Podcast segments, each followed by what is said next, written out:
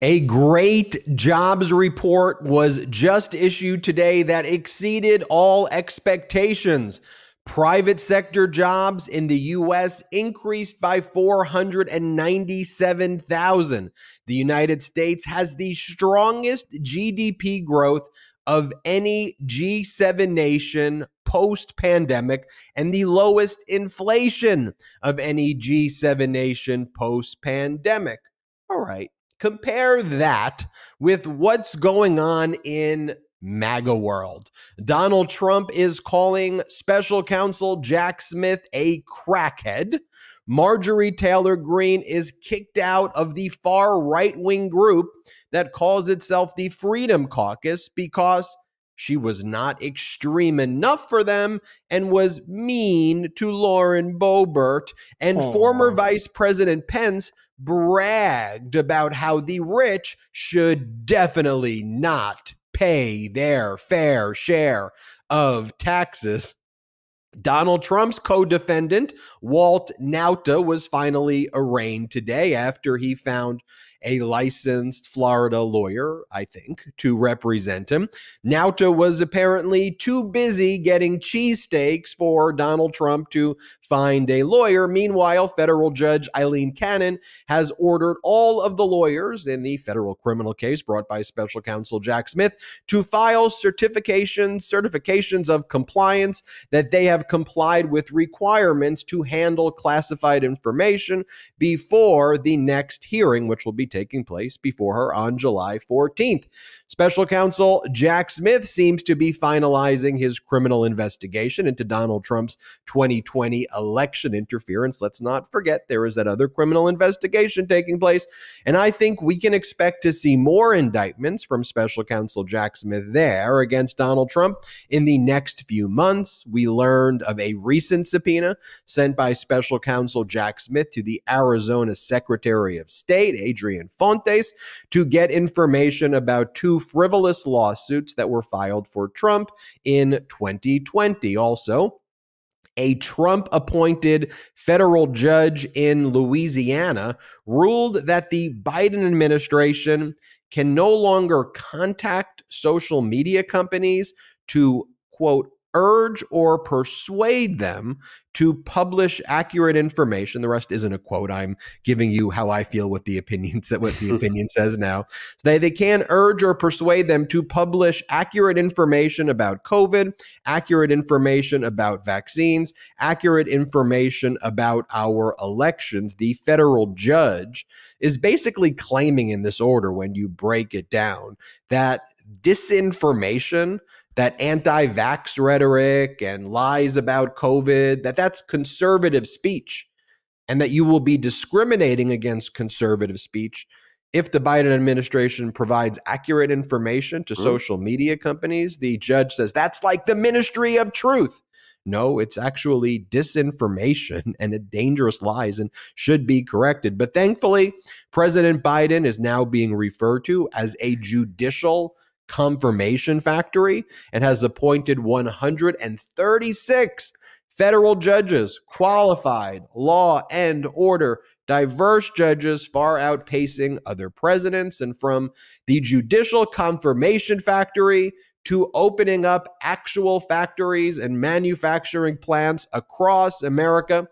I don't know about you, Meidas Mighty, but I like presidents who win, who do things for the American people and who focuses on what matters. And that's what we're here to talk about today. Welcome to the MeidasTouch podcast. How about positive news at the top this time. I got a lot of feedback like on it. a video I did where I showed President Biden's tweets and compared them to Trump posts.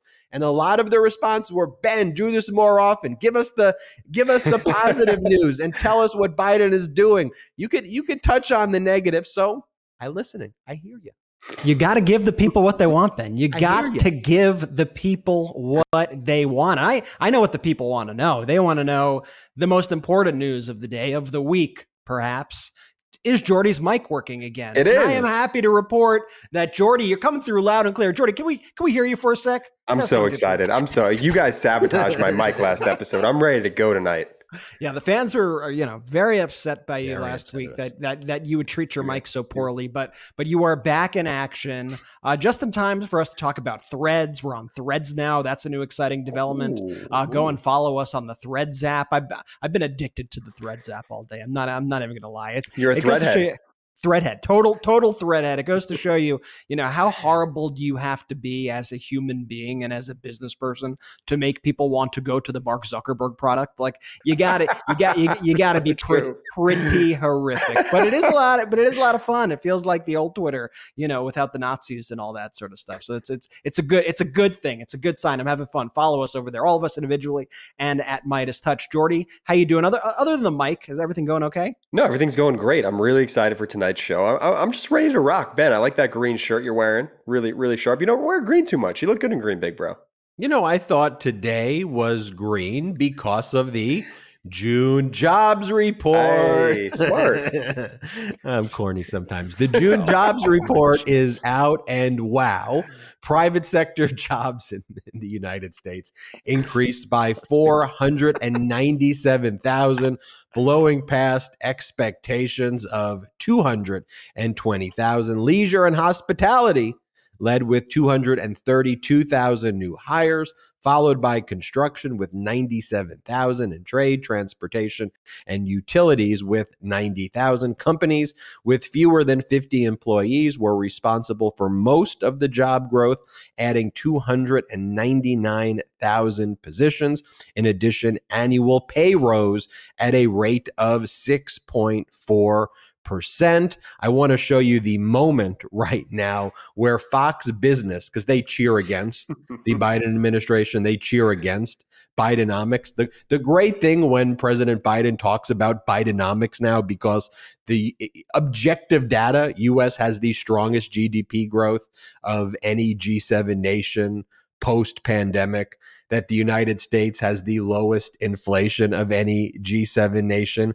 So that was intended to be an insult Bidenomics before that at President Biden, right? And so President Biden's like, no, you, you coined it to make fun of me, but I'm okay with Bidenomics. You know, rather than trickle down economics, we're talking about bottom up, middle up, bottom up, middle out. Like, how about we actually focus on I don't know, the 99.99% of people out there, like workers, rather than like, what can we do mm-hmm. to make sure billionaires don't pay their fair share. Hmm, what this is what like Republicans think. What if we okay, get this. Here's here's a good plan. What if we basically say what if we basically say that they can get, you know, tax exemptions for private jets? Oh, I love it. But let's not stop there. How about we also give them deductions for yachts? Okay, the private jet and yacht deduction, brilliant. Br- I mean, that's what the MAGA Republicans are talking about. And President Biden's talking about what can we do for the people? How do we give you better working conditions when you're sick? How do we make sure you're paid for sick leave?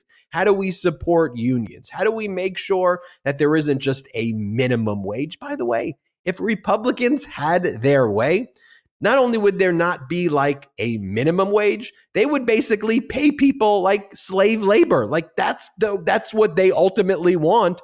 And you've got Democrats and and led by President Biden saying, "No, you need to give people not just like a living wage, but a wage with dignity."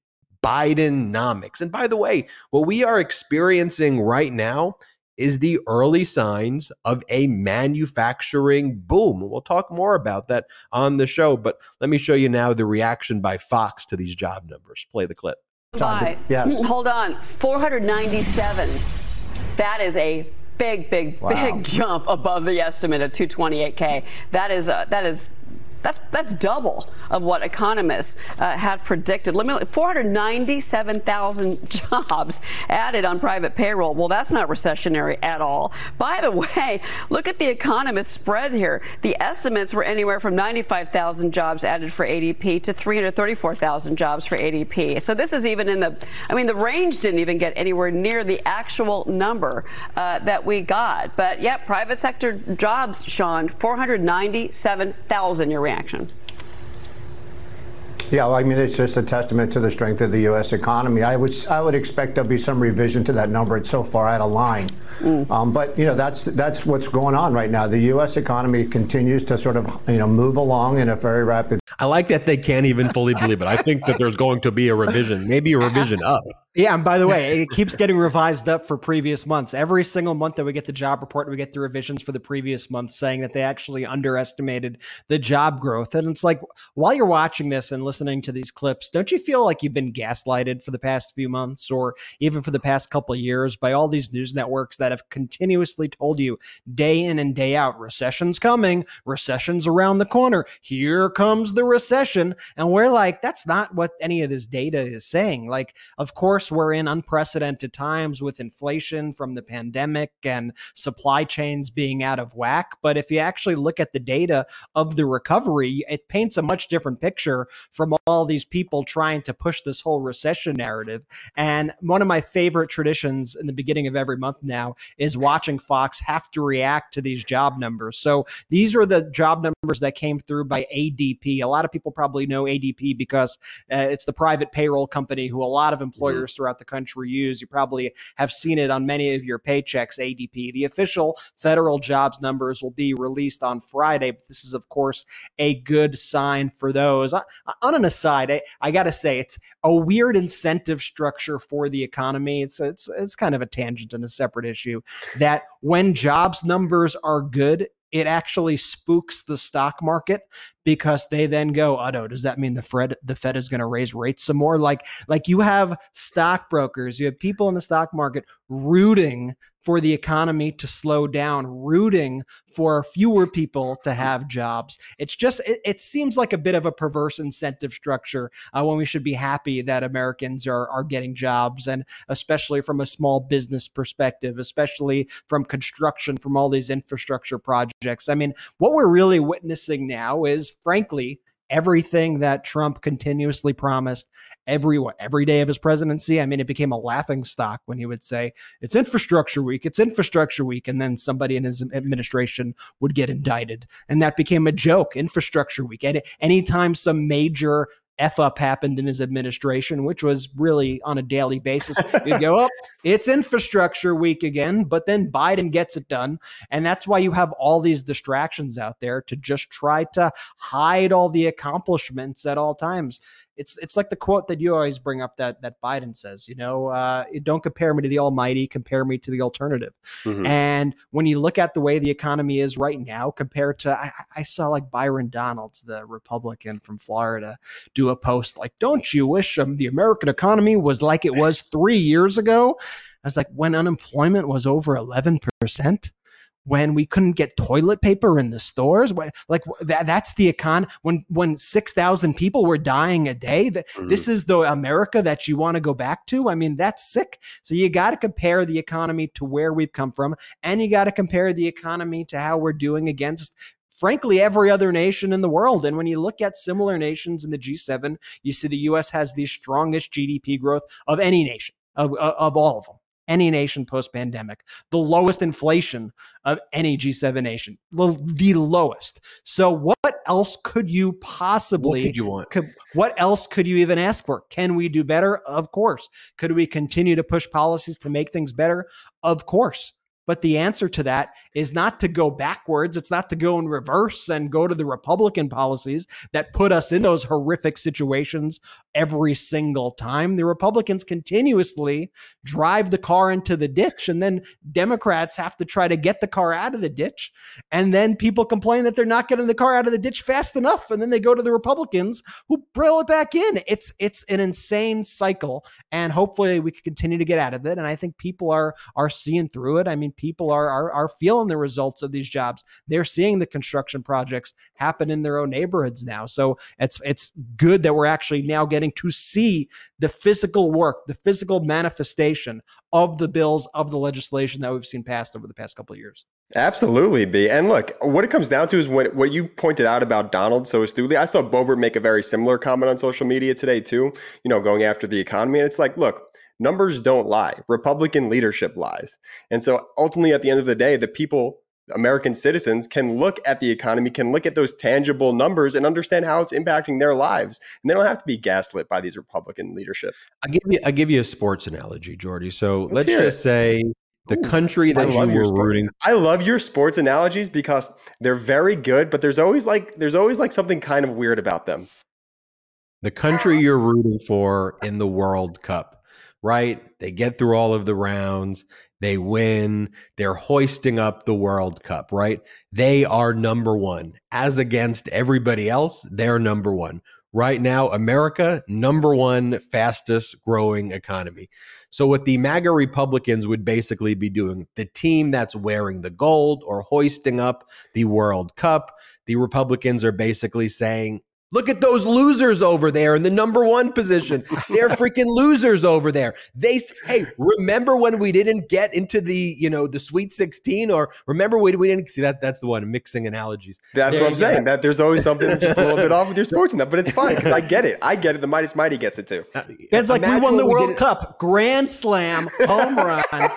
Touchdown. Remember when we didn't qualify? How great were those days when we didn't even qualify? Remember those? Um, hey, exactly. Not qualifying is worse than winning the World Cup. So you have to, again, have some basis of comparison. So let's give another basis of comparison. While President Biden's now going around the country talking about manufacturing plants and factories that he's opening up, this is what former Vice President Mike Pence is talking about how the rich should not pay their fair share. Here, play this clip.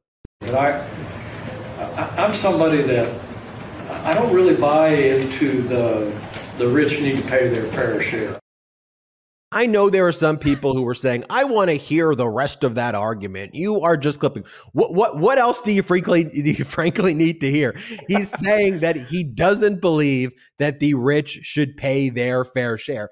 Everything else after that would not be clarifying it would be worse. And indeed, if you want to go and find the longer clip, go look into it because his point is the rich pay enough. He thinks that the rich are overtaxed. He thinks that they are paying their fair share, even though if you just look at the data, the Trump tax such a crazy not- thing to say, like in general, like no matter your beliefs, like you can't say they should pay a fair share. Like you, they, yeah, no, they should get they should get perks. They should get benefits. They should pay an unfair share. It's it's like a it's a crazy thing to say. And he's saying this to a very small crowd in a very tiny room. I think it was in Iowa uh, that he's mm. given this speech. You think there are any millionaires uh, sitting in those seats? you think there are any billionaires that he's talking to about the rich? Eh, maybe they shouldn't uh, pay their fair share. How is that a winning message? Like Republicans at least used to pretend at least used to pretend like they cared about, you know, giving people a fair shot.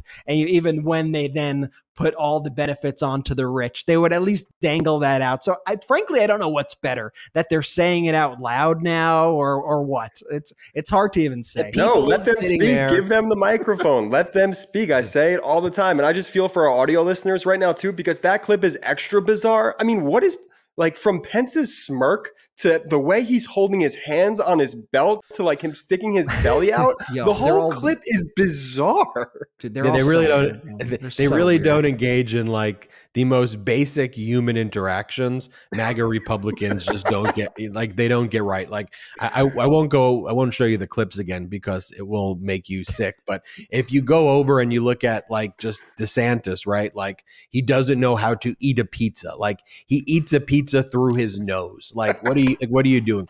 He continue like it's not like once. He mm-hmm. continuously wipes his boogers on people. He takes his snot and just like wipes it on people. He laughs before yeah. jokes. He laughs before the jokes are told. So someone's saying a story and he's like, you know, and he laughs like a like a mad person. Like it's just these people have never, I think, engaged in like actual human interactions. But okay, again, don't compare me to the almighty, compare me to the alternative, right? You just saw Pence. Let me show you President Biden promoting his economic record in South Carolina and taking a shot at the same time at Marjorie Taylor Greene and basically saying, hey, one of the biggest manufacturing uh, projects is in Marjorie Taylor Greene's district. I'll be there for the groundbreaking. Play the clip. Since I took office, we've seen over 60 domestic manufacturing announcements all across the solar supply chain. One of the biggest is in Dalton, Georgia. You may find it hard to believe, but that's Marjorie Taylor Greene's district.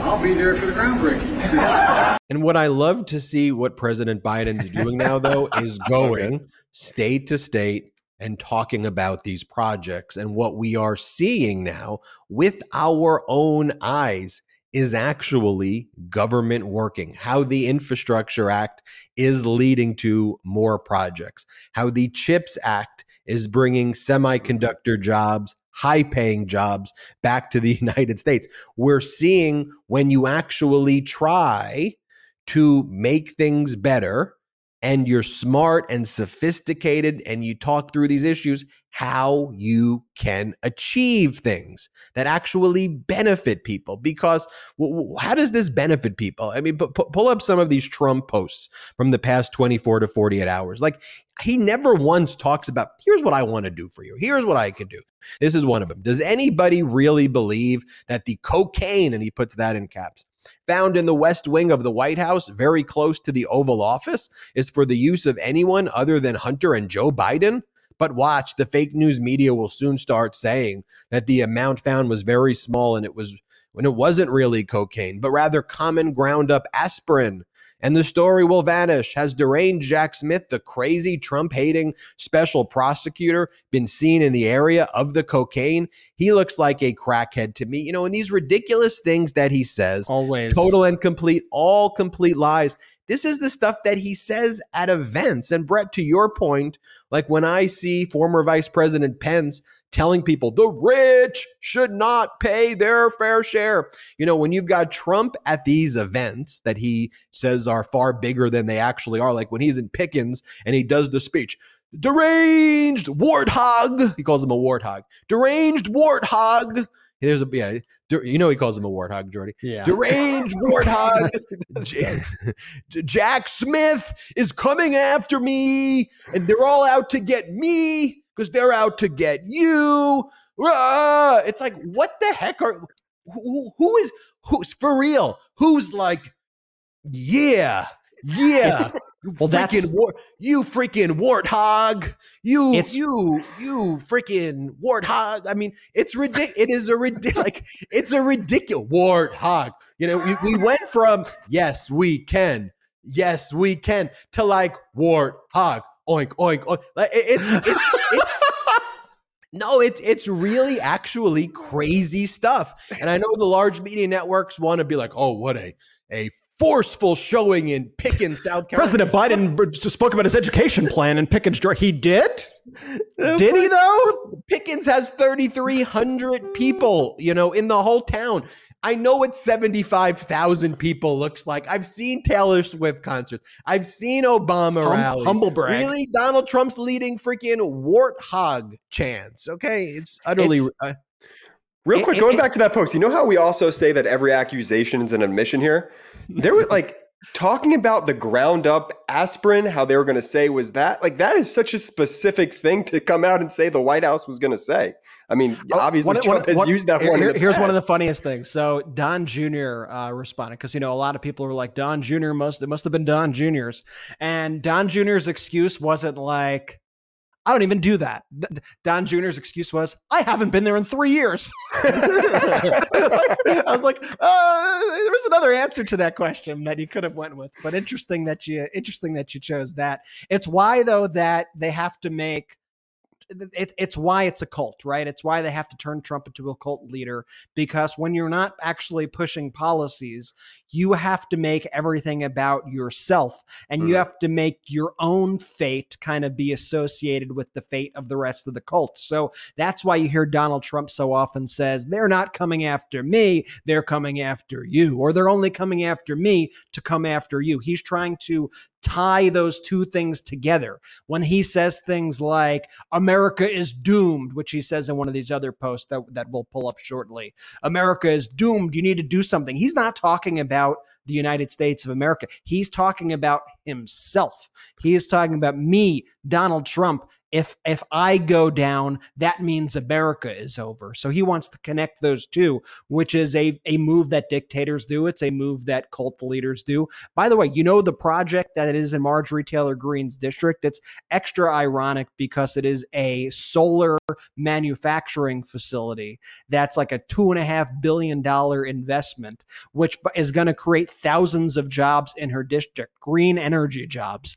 And she consistently, just to show you how much these politicians in the Republican Party harm their own voters, she consistently rails against green energy, calls it a scam. Meanwhile, these are the jobs of the future. Like, selfishly, if you want to actually be doing good for your constituents, if you want to be able to say, look at what I've brought to my district, look at how I've helped the people, then you should want to promote green energy. You should want to promote these jobs of the future. But they are just so in the pockets of oil and gas. They are so just conspiratorial in Marjorie Taylor Greene's case. And it's destructive. It is all one big cult that does not exist in the factual world whatsoever think of like here's here's another one of his posts. And by the way, he says this in his speeches. Like this is like just a freaking whiny fascist baby. Like who who who is this person? Like and the and the Republicans like, yeah, give him the nukes. Let him make life and death decisions over me. This guy him here but pull this up like like we have to talk about it. like here's the thing with large media networks and i won't go fully like you have to look at this n- not that one let's go to the one with all caps and yeah this one like let's you have to look at this and go this is a freaking crazy person everybody this this is an insane person you don't hear him say it once that's what this is massive prosecutorial misconduct is currently taking place in America, and the weaponization of law enforcement cannot be allowed to happen. Crime and inflation are rampant. Our borders are open. Our elections rigged. Our economy is in shambles. Our energy independence is gone. Our leader is mercilessly mocked. And our country is being destroyed, both inside and out. Do the people of this great nation even have a choice but to protest the potential doom of the United States of America 2024 exclamation point psycho, crazy person. Like you have to be like, this is a deranged fascist lunatic. And if the media was doing their job, they would be saying it the way we are. But but you know what? And it's another call to action, right, Ben? I mean, it's it, it's what he does. It's what a lot of these Republicans do.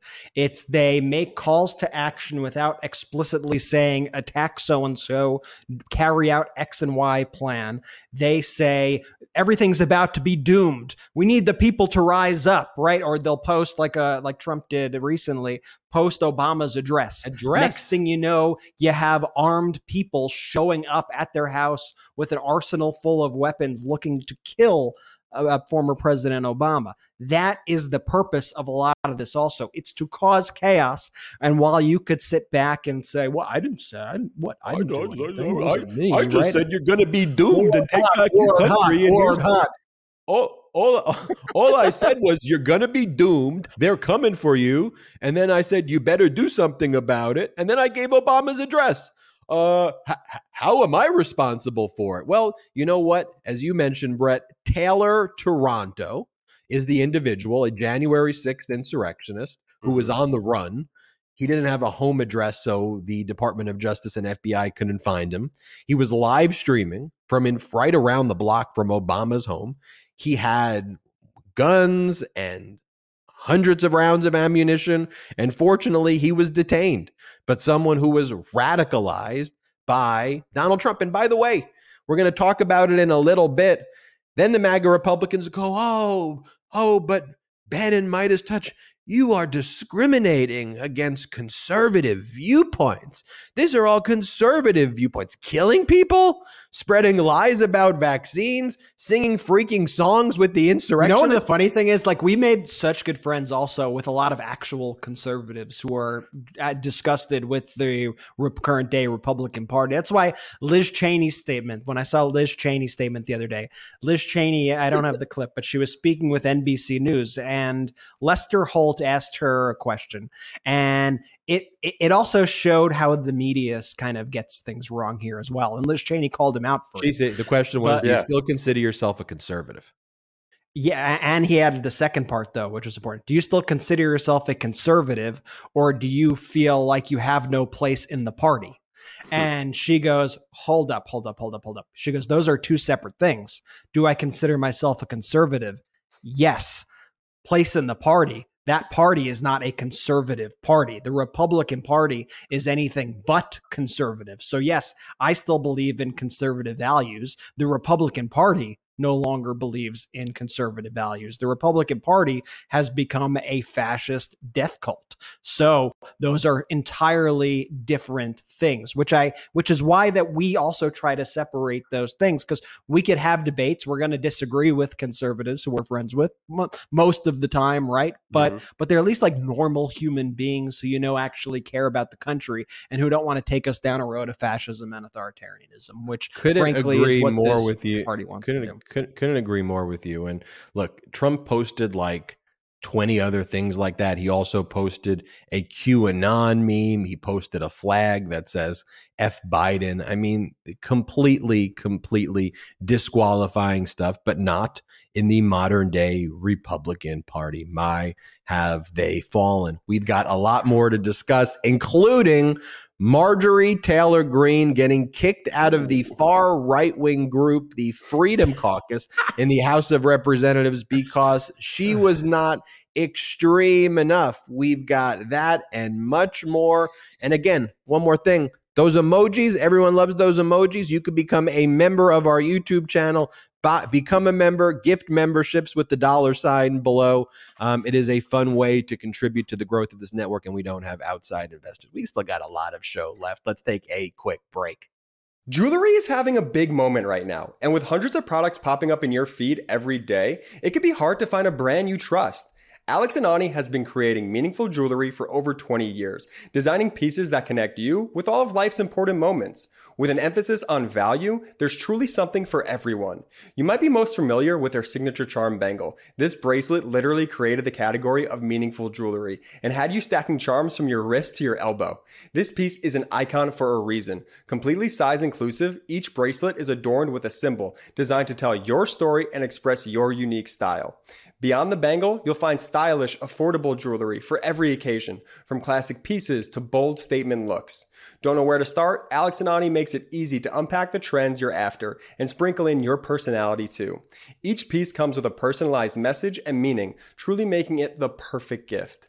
You can take comfort in knowing that you're shopping with a socially conscious brand as well. To date, Alex and Ani has donated over $60 million to nonprofits worldwide, connecting fashion and philanthropy in an easy, fun, affordable way.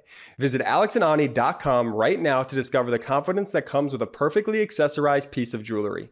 Right now, Alex and Ani is offering our audience 20% off with code MEIDAS at checkout. Again, head to alexandani.com. That's A L E X A N D A N I.com and use code MEIDAS at checkout for 20% off your order. And now let's take a quick break to talk about our next partner, Fum.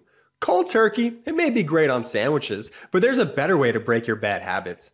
We're not talking about some weird mind voodoo from your wacky neighbor or some sketchy message board. We're talking about our sponsor, Fum, and they look at the problem in a different way. Now, not everything in a bad habit is wrong. So instead of drastic, uncomfortable change, why not just remove the bad from your habit? Fum is an innovative, award nominated device that does just that. Instead of electronics, Fum is completely natural. Instead of vapor, Fum uses flavored air. And instead of harmful chemicals, Fum uses all natural, delicious flavors. You get it. Instead of bad, Fum is good. It's a habit you're free to enjoy and makes replacing your bad habit easy.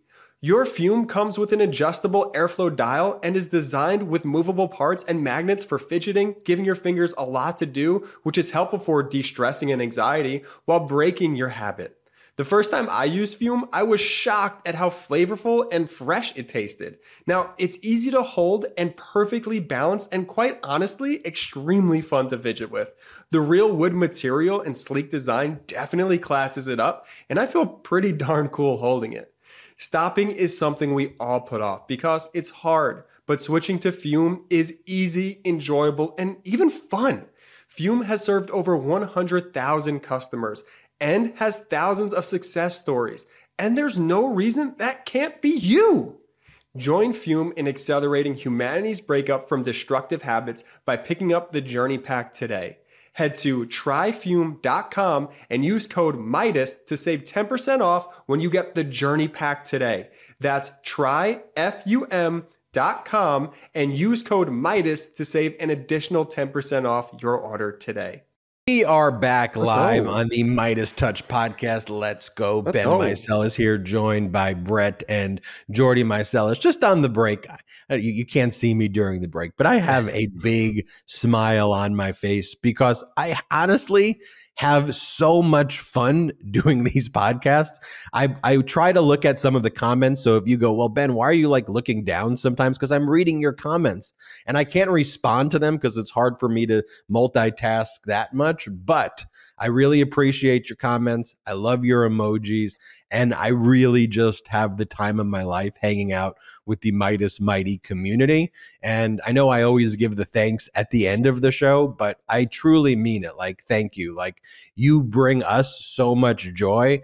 And for us, it's a thrill and honor to be a part of this community with you all, because this is more than a show. This is family, this is friendship, and this is just so great to to spend this time together. All right, I'll stop being mushy, Aww, but that was my Aww. that was my reflection during the break. I'm like, I'm just really having like the time of my like the time of my life right now. I, mean, I don't know if other people who do news just enjoy it this much, but anyway, I could go on and on, and on for that forever. Sorry, we, we, weird digression. All right, Marjorie Marjorie Taylor Greene has been kicked out of March. the Freedom Caucus.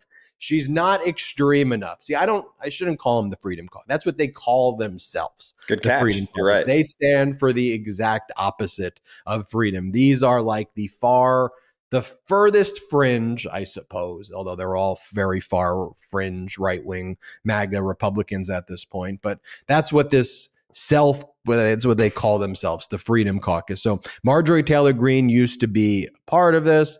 She was still a part of it until today. Today they voted her out.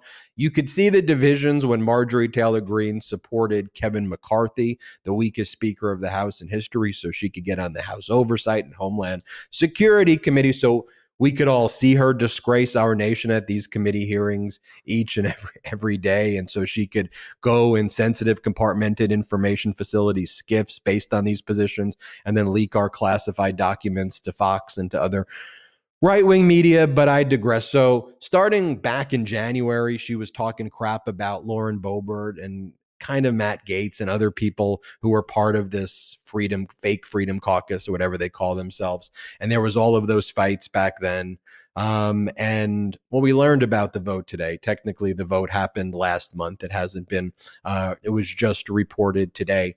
Um, but yeah, Marjorie Taylor Greene got kicked out. And one of the reasons they say that she got kicked out is because on the House floor, she called Lauren Boebert a little bitch. That was a, and, and then she went on and bragged about how she called Lauren Boebert a little bitch. And then Lauren Boebert went on the media, leaked to the media that that's what went down. And then Marjorie Taylor Greene got mad at Lauren Boebert for leaking to the media that she called Lauren Boebert a little bitch. This is the level of maturity of these MAGA Republicans um, and the this Freedom Caucus. Again, this is what they call themselves. They were also upset at Marjorie Taylor Greene for supporting the bipartisan debt ceiling bill and just generally going along with Kevin McCarthy. And like Marjorie Taylor Greene's Kevin McCarthy thing, though, you know, truly has been like very, very weird as well. I mean, it's everything so they weird. do is weird, but like she spent a hundred thousand dollars of donor money to buy used chapstick that was used by Kevin McCarthy so that she could sit in on a meeting with Kevin McCarthy and donors. And then she like proudly displayed the used chapstick. How much do you think I could get for this chapstick? Used, half used. What do you think? Uh, what I didn't know you were a chap. Now? I didn't know you were a now, chapstick guy. Now, now, now, taking bids, everybody in the chat. It's, it's, it's really. By the way, that should have been like even bigger so much so much happens.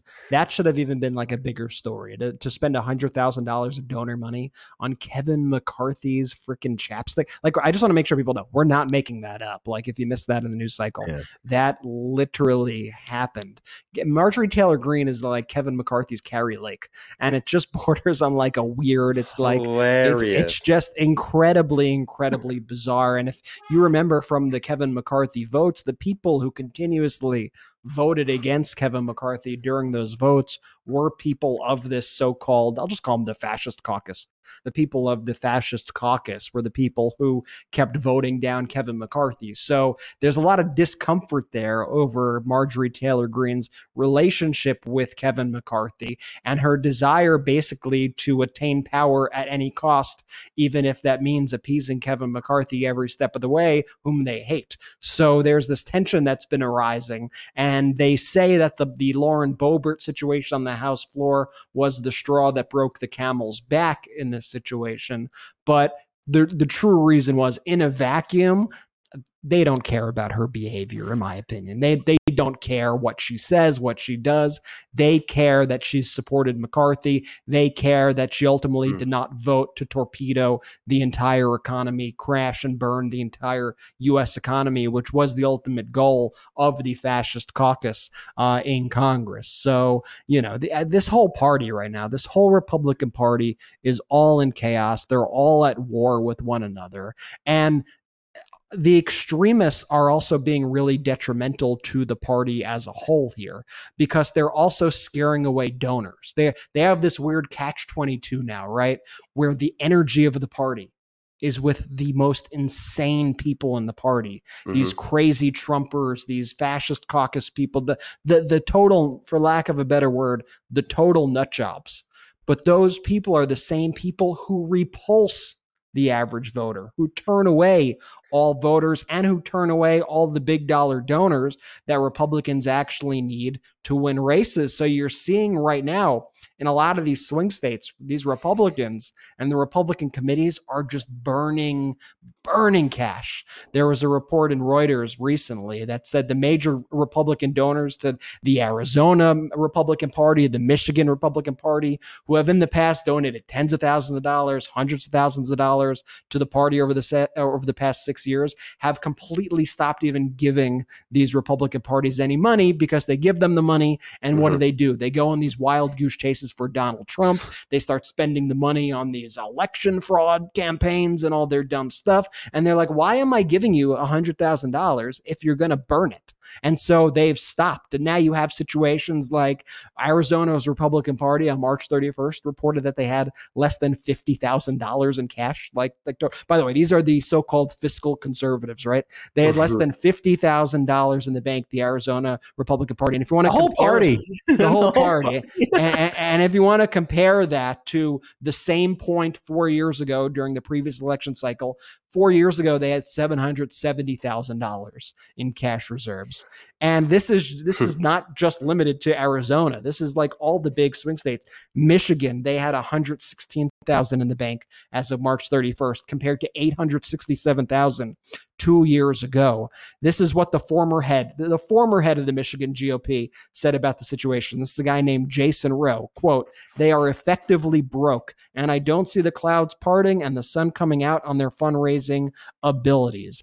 Absolutely brutal and devastating for them heading into this election cycle. Well, look at those two states, right? So, Arizona, the GOP chair was Kelli Ward, right? We are the Orange, Orange Mafia. Mafia. Who here is Ultra MAGA? I mean, I mean, this. I mean, real thing she said. Real, real thing she said. Actual, that was a, it's a far better impression than many of my impressions right there. And then, and and then in Michigan, you've got you've got Kristina Karamo, who's like a deranged conspiracy theorist, and she like she's like I was going to work today and I saw a possum being eaten by a bald eagle. And so therefore I thought of the globalist conspiracy. You know, it's like, like, like what, what is going on? What are you talking about? Like these are go back. I'm not going to show the clips. And Brett knows I love to get both of those clips into as many videos them. as I can. I'm not because it's because it's such a symbol. Like it's these are the highest position in the Republican Party for a state. Like, I'm not taking a cheap shot. I'm not finding, you know, the Charlie Kirk McGurk follower who's, you know, you're not libs of TikTok in it, right? Yeah, I'm exactly. finding some random person and punching down. Okay. I don't do that. This is the top people who are supposed to be the top leaders of the party. So for me, these are real symbols that need to be reinforced over and over again that these people are not serious people. These are very dangerous people. And that's why I do the impressions and I show you that because that's actually what's going on. And the way you're like, Ben, that's hilarious. And, you know, and, and you do, but like, that's truly what they did. Like, that's, yeah. Like that's that's real life. That's that's who they that's who they are. Speaking about real life, I, I like your I like your impression of the audience too. And, and, I know you're like Ben. You're so hilarious, Ben. ben Ben Ben. You are so good looking and funny and like and but like guys, it's it's what.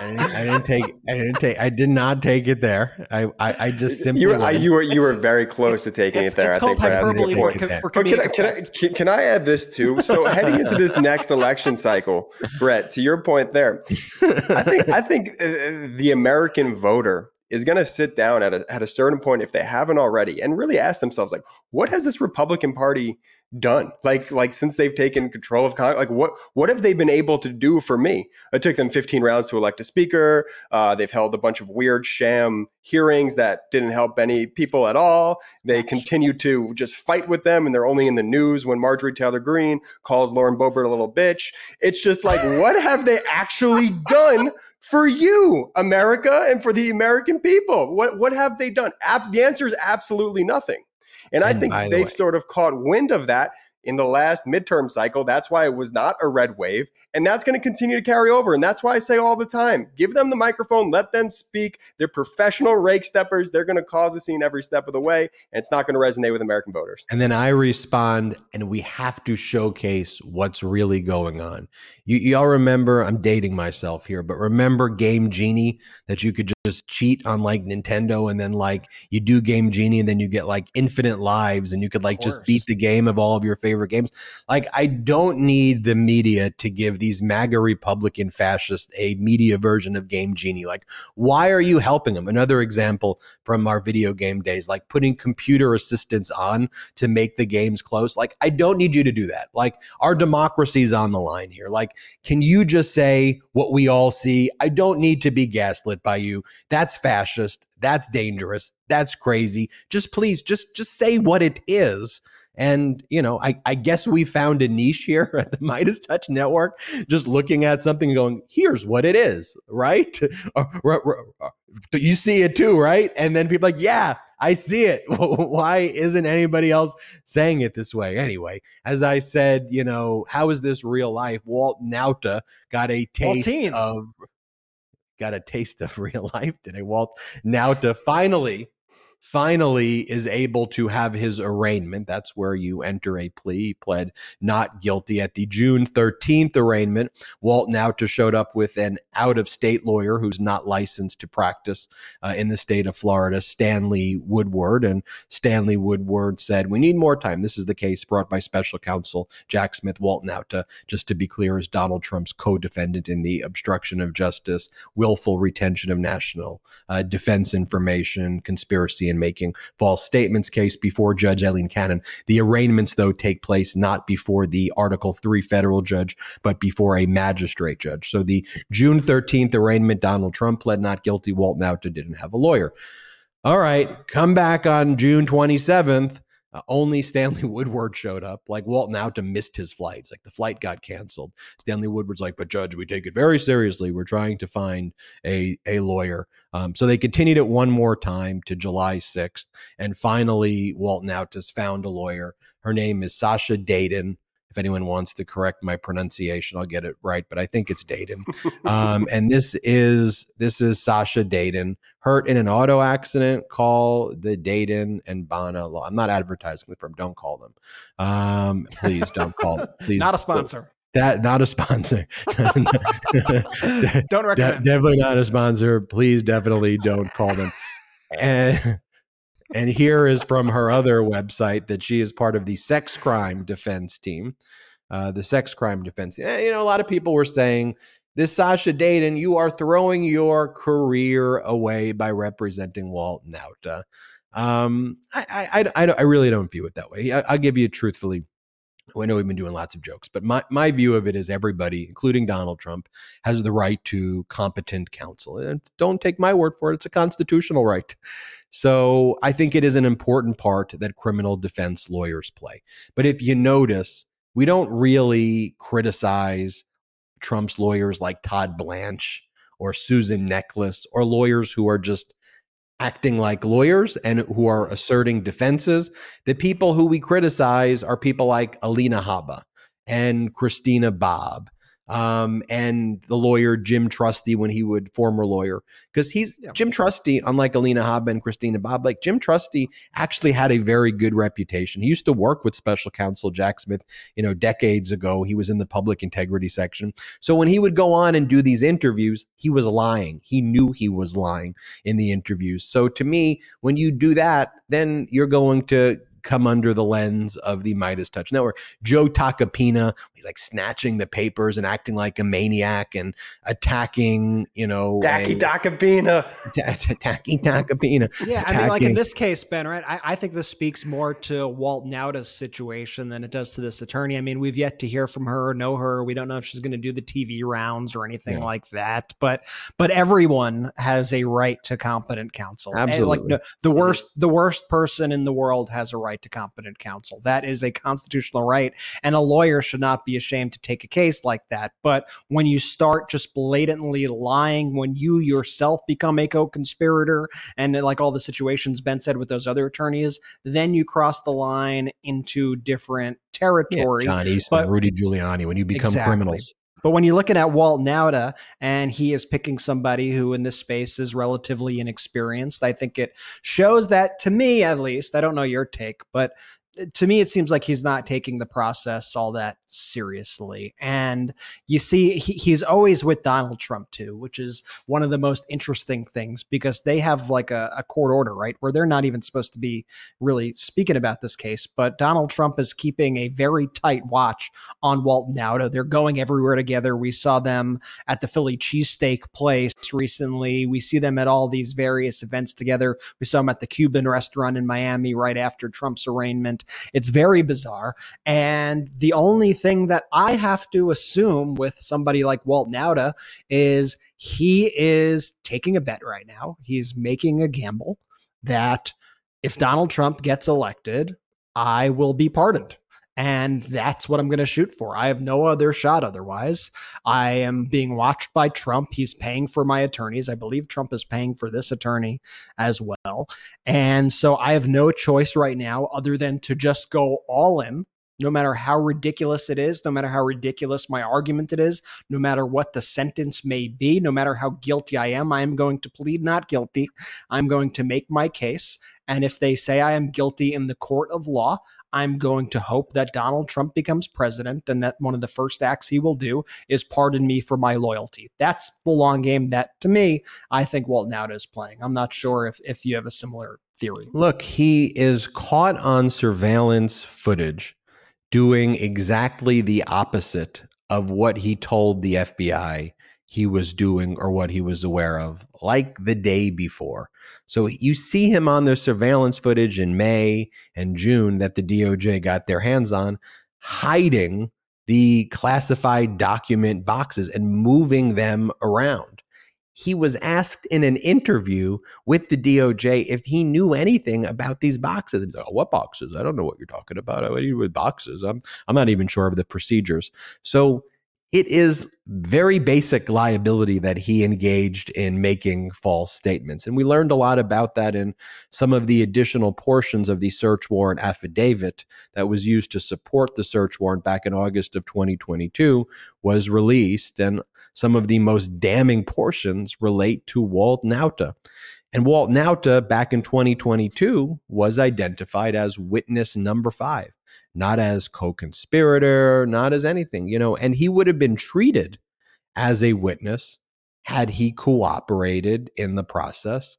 They've got him on tape. They know what he did. There's really no great defense for him at all. And to your point, Brett, his bet is Judge Aileen Cannon. Hopefully, Trump or another Republican wins one day and I am pardoned. And ultimately, my loyalty will be rewarded and I'm going to go down if he goes down. That is the gamble that Seems he like is taking. Bet. And look, th- there does also feel that there is a bit of a kind of eerie quiet right now in special counsel Jack Smith's investigation before the storm. Like I don't know if something's coming next week. I have no inside information about it, but it certainly feels like there is some big news about to drop. And I mean, I feel like a little bit like, you know, one of those psychics who predict things, but like they make it so general. I predict something's going to happen tomorrow because because a lot of big things are happening. So I want to let you know I am a little self-aware and critical of what I just said. But I truly but I truly believe that there is is big. Uh, I'm like mocking myself right now. I'll tell you what's going on in the special counsel Jack Smith investigation, but let's take our final break of the show. Oh, hey, when did you get here? Let's take a quick break to talk about our next partner, Henson Shaving. Look, everyone knows how annoying cheap razors are. The cuts, the irritation, the frustration. And don't get me started with subscription razor services, the headaches that those can cause. That's why you gotta meet Henson Shaving. Henson Shaving is a family owned aerospace parts manufacturer that has made parts for the ISS. That's the International Space Station and Mars rover, and now they're bringing precision engineering to your shaving experience. Razor blades, they're like diving boards. The longer the board, the more wobble, the more wobble, the more nicks, cuts, and scrapes. A bad shave, it, it isn't a blade problem, it's an extension problem.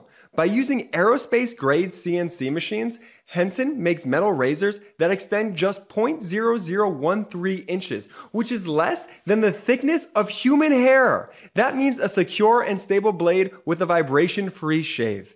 It gets better. The razor has built in channels to evacuate hair and cream, which makes clogging virtually impossible. Seriously, Henson Shaving wants the best razor, not the best razor business. That means no plastic, no subscriptions, no proprietary blades, and no obsolescence. The Henson razor, it works with standard dual edge blades to give you that old school shave with the benefit of new school tech.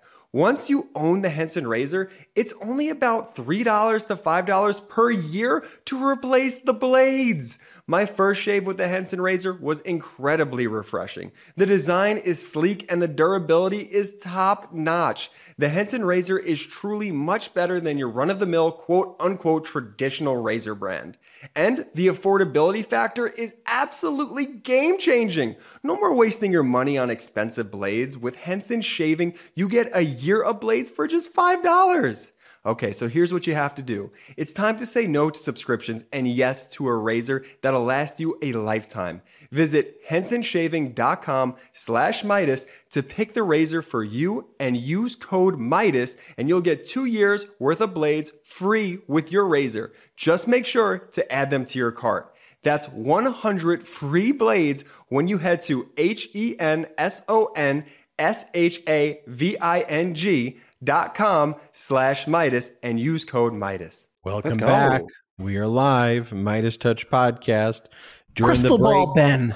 Crystal ball, Ben. What do you got? Exclusive what do, big what news. do you got? What have you conjured for us now? There is a Jack Smith update. I would like to report an exclusive CNN report that special From the warthog himself.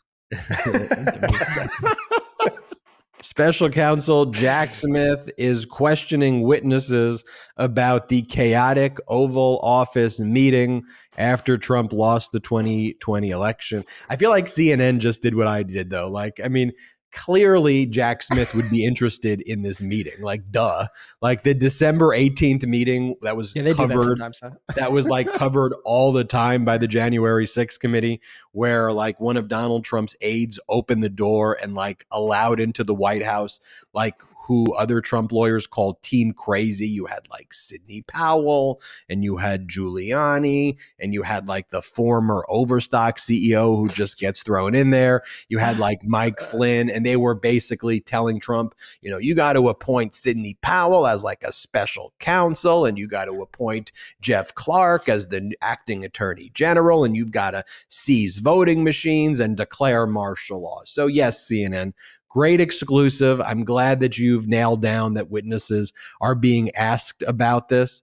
But I mean, obviously, it is a it, it, it, it is something that Jack Smith in his election interference criminal investigation. Crystal is, Ball says Jack Smith is curious about. He's curious about the key meeting where Donald Trump was about to declare martial law and seize voting machines. Well, but that does come after Rudy Giuliani is, you know, the timing of the story, I guess, is how I think we should analyze this, right? Because we talked about on the last episode here that Rudy Giuliani has entered into a proffer agreement with special counsel Jack Smith. He's been awfully quiet lately also and a proffer agreement's like a cooperation agreement it's pretty much the same thing yeah. you get a mm-hmm. limited immunity it's only limited to what you say during that meeting with Department of Justice officials.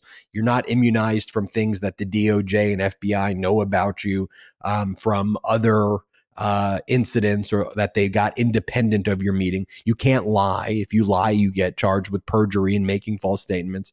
That's a crime. And if you leave out any detail, any limited immunity, you lose it. And so then you get basically prosecuted for all the things you say, even if you have a small omission. So that's why when you do a proffer agreement, it's like your lawyer will advise you, like, you better say everything. If you leave something out, the whole point of this not only is thrown out, but now you've just made a confession that they can use against you. So that just broke from CNN. That was a CNN exclusive. And we also have been learning that special counsel Jack Smith has been focused on Arizona. Uh, in particular, we had previously reported how Doug Ducey, the former governor of Arizona, said that he was subject to kind of a pressure campaign by Donald Trump that felt or looked similar to what Donald Trump was doing with Brad Raffensperger, Secretary of State of Georgia. Notice, I mean, Doug Ducey, Republican. Brad Raffensperger, Republican. Like Rusty Bowers in Arizona, who we now also know that special counsel Jack Smith spoke to earlier in the year, like very Republican. Like Rusty Bowers. Okay. Rusty the name Bowers. Let's be real. Rusty Bowers. If I were to come up with a movie script of before Donald Trump of who would be like the conservative Republican. I would name him Rusty Bowers. Okay. He also sounds like a very old timey baseball player. Rusty Bowers batting such a good baseball name. Oh it's my good, god! It's a good baseball. Hall of Fame, Rusty Bowers, Bowers pitching. Rusty, the Detroit Tigers. Yeah, the hundred percent. Rusty Bowers. But anyway, so people may be saying, why Special Counsel Jack Smith though? See, he's just issuing a subpoena to the Arizona Secretary of State. We believe it. It took place in in May to Adrian Fontes. By the way, who's a friend of the MeidasTouch uh, network, friend of the show, a Democrat Secretary of State. He beat a very dangerous election denying candidate as well. So that mm-hmm. was a mm-hmm. big victory for democracy there. And so now these documents are actually going to be turned over. And by the way, imagine these subpoenas happening and you have a guy like Mark Finchem, who Adrian Fontes uh, was running against, one of these election deniers. It'd be a much different uh, situation right now, which is also why the Secretary of State races throughout the country are so incredibly, so incredibly important. Mm-hmm. No, no doubt about it. But we also learned as well that this really isn't the first subpoena. Special counsel Jack Smith has been speaking with all of a lot of these people, you know, for the better part of the last year, nailing down these interviews and pretty much speaking to Republicans, Republican members of the Senate uh, in Arizona, the House in Arizona, and people who were subject to uh, these kind of Trump pressure campaigns and, and also spoke to Rusty Bowers. So that's some big news to report there. But Brett, why don't you give us also some good news about what's taking place in some Democratic states? Let's talk about some state Democratic wins. I really like this one in Wisconsin. What happened there? The Wisconsin one is really one of my favorite stories in politics, possibly of the year. I, I love a good legal jujitsu. This move by Governor Tony Evers of Wisconsin, it reminds me a lot of what the Disney lawyers did with Ron DeSantis, where they put provisions in the contract for that Reedy Creek agreement that uh, that the DeSantis lawyers were uh, too incompetent to actually read, and they ended up like extending their power in the district for like hundreds and hundreds of years. Well, Governor Tony Evers of Wisconsin did a very similar thing in his state. So they have a Republican legislature in Wisconsin and they submitted a budget to Tony Evers, right? And they wanted to basically, they, they wanted to phase out the uh, funding for the like school funding, right? By the 2024 2025 school year. This was for childcare, school safety, public universities. And here's what the governor did. It was so brilliant. So he used his ability to issue a line item veto. And instead of, I'll pull it up because you have to almost visualize, you almost have to be able to visualize it if I, if I have it. Um, so what he did was he took out his veto pen and he wiped out from you know it said 2023 to 24 school year and the 2024 to 25 school year he crossed it out so that it said the funding extends to the 24 25 school year, the year 2425, effectively extending these benefits for 400 years rather than expiring next year. And wow. it's really like a brilliant, brilliant wow. act of legal jujitsu. He's dealing with this Republican legislature who wants to get rid of these policies, who wants to get rid of childcare, who wants to get rid of school safety, who wants to get rid of the public universities. And all the Republicans had to do in their budget was like spell it out and not write the numbers like that. Or in addition to the numbers, write it, you know, like when you write a check, you also spell out the numbers. Well, they did not do that here. So he literally just crossed out the digits until it said this will go until 2425 and he extended those benefits for literally four centuries like just a absolutely brilliant way to deal with those Republicans trying to take away these rights. Then we move to Ohio, another obviously very, oh, very important state, a state also where Democrats in recent years have been very boxed out by Republican majorities. But you have the people rising up. This is the Republicans' worst nightmare when the people decide to take actions into their own hands. And you have a mm-hmm. lot of activist groups who said, okay, you want to try to take away our rights to abortion? Guess what? We are going to put a constitutional amendment to enshrine abortion rights in the Ohio state constitution. So, in order to get there, they needed, I believe the number I have here is 413,446 signatures to get it on the ballot. Well, they got over 700,000 signatures for the ballot measure. That's 70% more than they actually needed. So now those go to the Republican Ohio Secretary of State, Frank LaRose.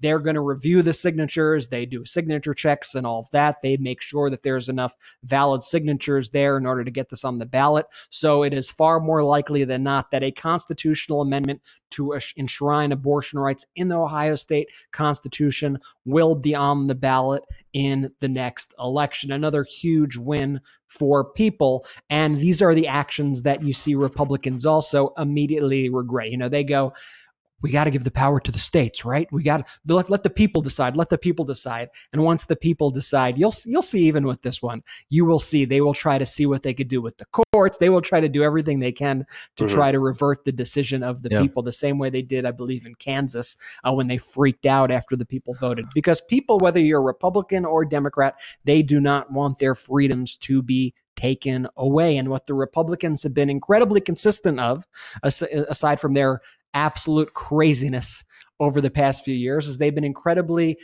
consistent in stripping away the freedoms of Americans. And that's something that we need to also be incredibly vocal about that that really is the fundamental thing they stand for. How could we restrict Absolutely. your freedom? How can we make it so you want to do less, say less. Uh, yep.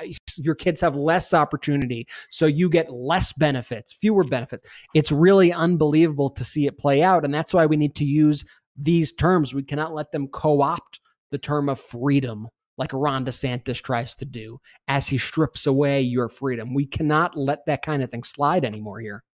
The Supreme Court, though, his dating back, well, at least through the 70s and, and maybe even into the 80s with a lot of their decisions, though, did somewhat reflect the views of the American population and, in fact, had certain rulings to enshrine these freedoms and to recognize civil rights and to stop attacks on taking away these freedoms.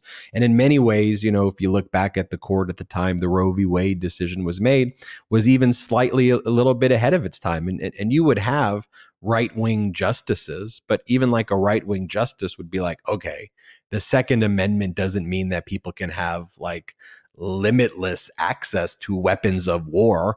That doesn't make sense at all. Like you had quote unquote conservative judges and Republican appointed judges who joined with quote unquote liberal. I, I don't like the terms because they don't really make sense anymore. But generally, there would be this consensus of like, of course, a woman should control her body. Of course, we forget Ben. Roe was a seven to two decision. Roe was a seven yeah. to do. This wasn't a close call. Roe was a seven to two decision, and Roe itself was a compromise.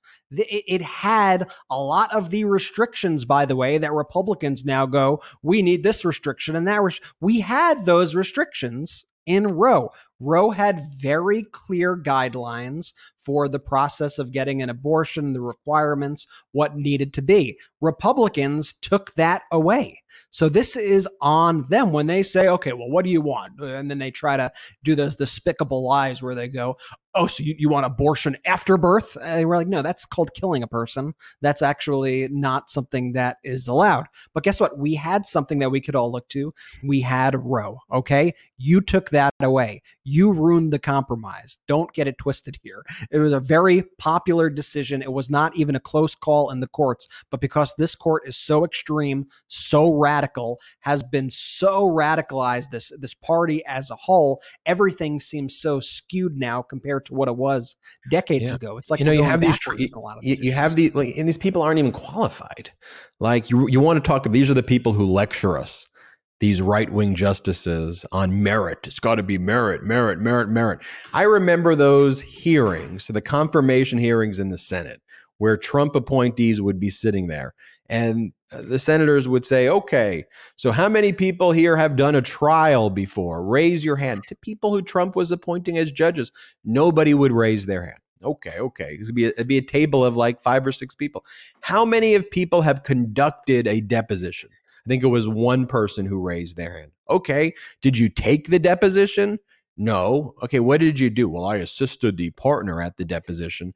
So you want to talk about merit? These are unqualified, radical people who are not merit based. Ketanji Brown Jackson as merit as you get. I mean, she was a judge at every single level in Doesn't her career. Qualified. You want you want to compare Ketanji Brown Jackson to some of these right wing justices appointed by MAGA Republicans? It's not even a close competition.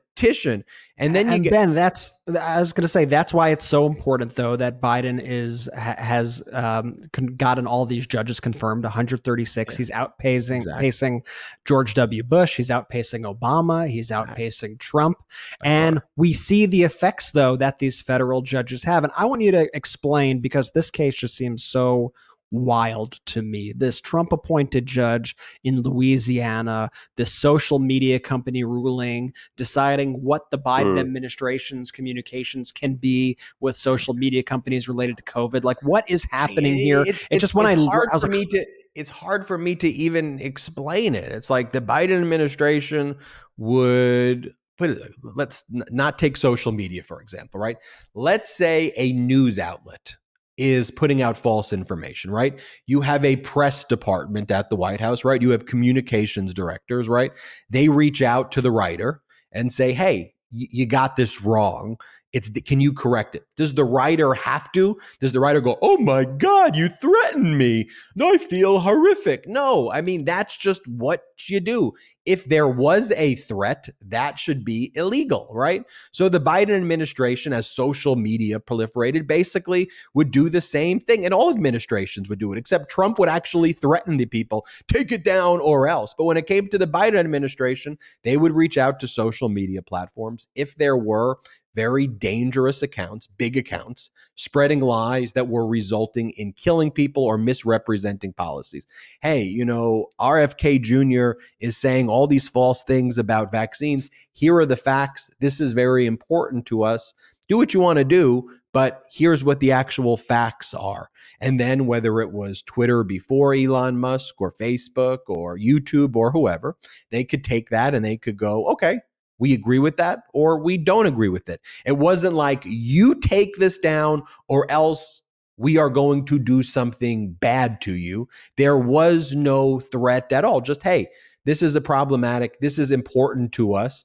But that's kind of part of what communications departments are supposed to do. And it's particularly important here where we're talking about issues like vaccine hesitancy, which basically just means that there were accounts lying about the vaccine to try to get people killed. Okay. There were people lying about election results and lying about um, what was taking place and, and and spreading lies about election fraud that didn't exist and the Biden administration would reach out and say hey you know this is this is problematic. That's not true. Here are the facts. And this Trump appointed judge says this is like the ministry of truth from 1984. That's what the judge, I'm not just making that up. The judge actually said in the ruling that the Biden administration behaved like the ministry of truth. Yeah, the judge sounded like like the writing sounded like Jim Jordan tweets or like something you'd see on Truth exactly. Social, like QAnon, like just batshit, like crazy. And by the way, this was the judge who previously has blocked all Biden stuff. So you you try to get in front of this judge. That's part of the hustle here. If you're a MAGA Republican, you get in front of this judge. And in another decision where he blocked the vaccine mandate by Biden, which wasn't really even a mandate. It was get vaccine or get tested. Like, hey, can you like maybe get tested so you don't like get other people sick? No, I refuse to get tested. I'm just going to walk in and cough on people he just spread so much lies about COVID and downplayed it, you know, and acted like it wasn't even like a big deal, you know. And so, here in this opinion, he uses all of that propaganda from the right wing and says, the Biden administration is attacking conservative speech. Notice how they're just going after conservatives. And it goes back to what we said at the outset of the show, which is what Liz Cheney said, which is like, that stuff's not conservative. That stuff is crazy. That stuff is fascist. That stuff is Trumpism. Please do not conflate conservatism. We ain't talking about the Democrats saying, hey, you know that tax policy post? You need to remove that tax policy post because or, or, else. Okay. It's it's not saying that, oh, this is a states' rights issue. By the way, Republicans aren't for any of that crap, regardless. But this is like right-wing, dangerous MAGA stuff. And the judge is like, notice they're just attacking conservatives. So the judge issues a incomprehensible injunction. Because on the one hand, they're like, well, the Biden administration can still warn social media companies about foreign threats and danger and lies about the election. But the Biden administration and all of its officials are enjoined, meaning they're stopped, they're blocked from contacting social media companies to uh, either encourage or persuade them to remove things that may infringe upon their free speech rights. So, like, as you read the, what, what is that even? So, if you're defining though, uh, like uh, election interference by Donald Trump and COVID conspiracies as quote unquote conservative thought, then it would seem to mean that you believe that's an infringement on free speech. So you will be holding the Biden administration in contempt if they reach out. Like, the, it provides no guidance. But is this opinion that is again? It looks like Jim Jordan combined with uh, Lauren Boebert. You know, you know, like wrote the thing. It didn't. The judge wrote it, but like it is completely, completely deranged. So um, the Department of Justice has appealed it to the Fifth Circuit Court of Appeals in New Orleans.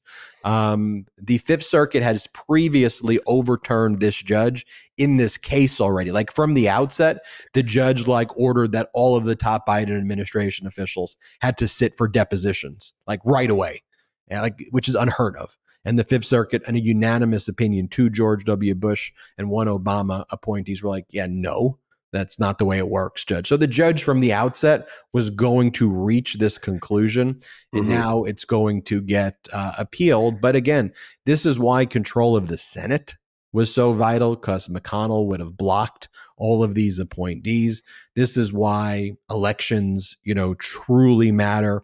This is why you can't get complacent. And by the way, Ben, spe- Speaking of Louisiana, like Bi- President Biden just got a district judge confirmed in Louisiana, and he's got two more nominees in the pipeline. So, like, this is important. This is structural, and this is something that does ultimately take years and years and years, if not decades and decades. It is truly why every single election is important. Now, just while we're on the topic of elections, I saw somebody mention it in the comments, so I just want to do a shout out for eh, all the Meidas Mighty who are in Ohio that there is a very important election as well on August 8th, where Ohioans are going to decide on issue one.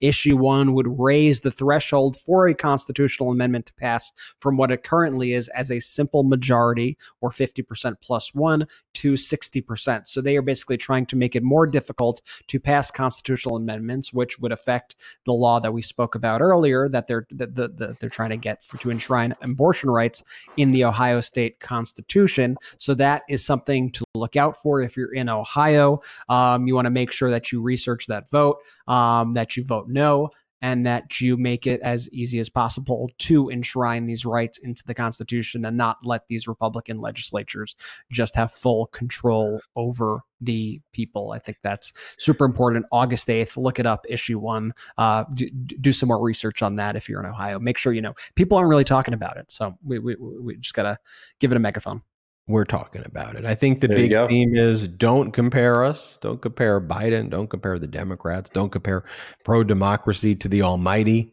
right? Compare to the alternative. This is about choices, and these are very serious matters, right? Like, I have so much fun. I love joking around. I love bringing a sense of humor, you know, to this and and breaking these issues down in fun ways. But look, this is really important stuff. It really is. This is life or death stuff that ultimately will affect your life, your family lives, your friends, your coworkers, colleagues, neighbors, community, state, and our country. And preserving and protecting and defending our democracy is so so critical. And that's why it's such an honor to be a part of this pro democracy community because we know that after these shows are done, you don't just turn off the show. You share the MeidasTouch videos, you let other people know, and just think about the power collectively we could have in supporting our democracy if, frankly, everybody who watches this just shares it with one person, then two, then three, however many people. The exponential effect can be, and I think will be, the game changer in not just the 2024 election, um, but in all future elections and all primary elections and all elections coming up. It is so vital that we get out these messages of the truth right now. My dogs agree to get they out. Agree. The, they agree. My dogs agree to get out the messages of truth right now. I love that the dogs want to bark at the very end of the show. It's great. they were quiet good, for the whole good, show, but at the yeah, very good end, timing. Good, great, great timing. Great, great, great timing. But if you want, if, if, if, if you want to make taquito and chaquito, though, very, very happy right now. Um, one of the ways you can support our uh, growing pro democracy community is by hitting that dollar sign on the YouTube page. Um, that helps, and and buying a membership on YouTube, buying membership gifts for other people. Don't worry if you can't, but that's then you can access the emojis. It's a fun way to grow this network. Look, we don't have outside investors, so that is one of the ways that we kind of grow the network to support our research and our editors and our contributors and all of the work that we do here. The YouTube membership is different from our Patreon go to patreon.com slash MeidasTouch. With our Patreon, you could, you know, ideally become a member of both, but again, no pressure either way. On patreon.com slash MeidasTouch, we have exclusive podcasts, first looks at our videos. You could even become an honorary producer of the MeidasTouch podcast. Um, your name appears at the end of the show. Um, you'll get a poster saying that you are an honorary producer, and you could have these Zoom meetings with us. You can meet us in person, and then we have these Zoom chats where we all last last one we spent was about three hours. Anybody who wanted to ask us a question, we all, we answered the questions, and it was great seeing everybody who joined that Zoom. Again, I want to give a very special thanks to all the Meidas Mighty out there. Oh, go to store.meidastouch.com. Jordy's going to get super angry at me mm-hmm. if you don't mm-hmm. go to store.meidastouch.com. Get the best pro democracy gear at store.meidastouch.com. All 100% made in the US, all 100% union made. Like it's great, great, great stuff. Um, so I want to uh, thank everybody who goes to store.meidastouch.com. And how about a shout out for our sponsors? That's one of the ways we support our network, right? You got to support the network. Have you got to support the network somewhere. Like, it's got to be something that you got to keep, got to keep the thing moving, right? So I want to thank Alex and Ani, great sponsor. Fum, great, great sponsor, sponsor, great sponsor. Henson Shaving, great sponsor. Like these are great, great, great products. It's a fun way to support our network. Make sure you check them out. And if you give them shout outs on social media, um, the brand's always like that. Hey, Henson Shaving. Hey, Fum. Hey, Alex and Ani. We saw you on the show. They love that. It's always great for us. That's one of the ways you can help. Also, subscribe to our YouTube channel. We're getting there 1.5 million subscribers. Um, and if you are listening on audio, podcast only. Subscribe to our YouTube. For our YouTube listeners, make sure you, or watchers, make sure you subscribe to the audio podcast and leave a five star review. Just whatever audio podcast device you use or app you use, just search MeidasTouch Podcast, hit subscribe. That goes a long way to help. And when you're in the car or you're walking around or wherever you're at, you can listen to it. It's fun. You can have us, you can all be having a chat together as you walk. But, but from the bottom of our hearts, thank you all so, so much. We're so grateful for you. We appreciate you. And we'll see you next time on the MeidasTouch podcast. Jordy, take it away. Shout out to the Meidas Mighty. The Meidas Mighty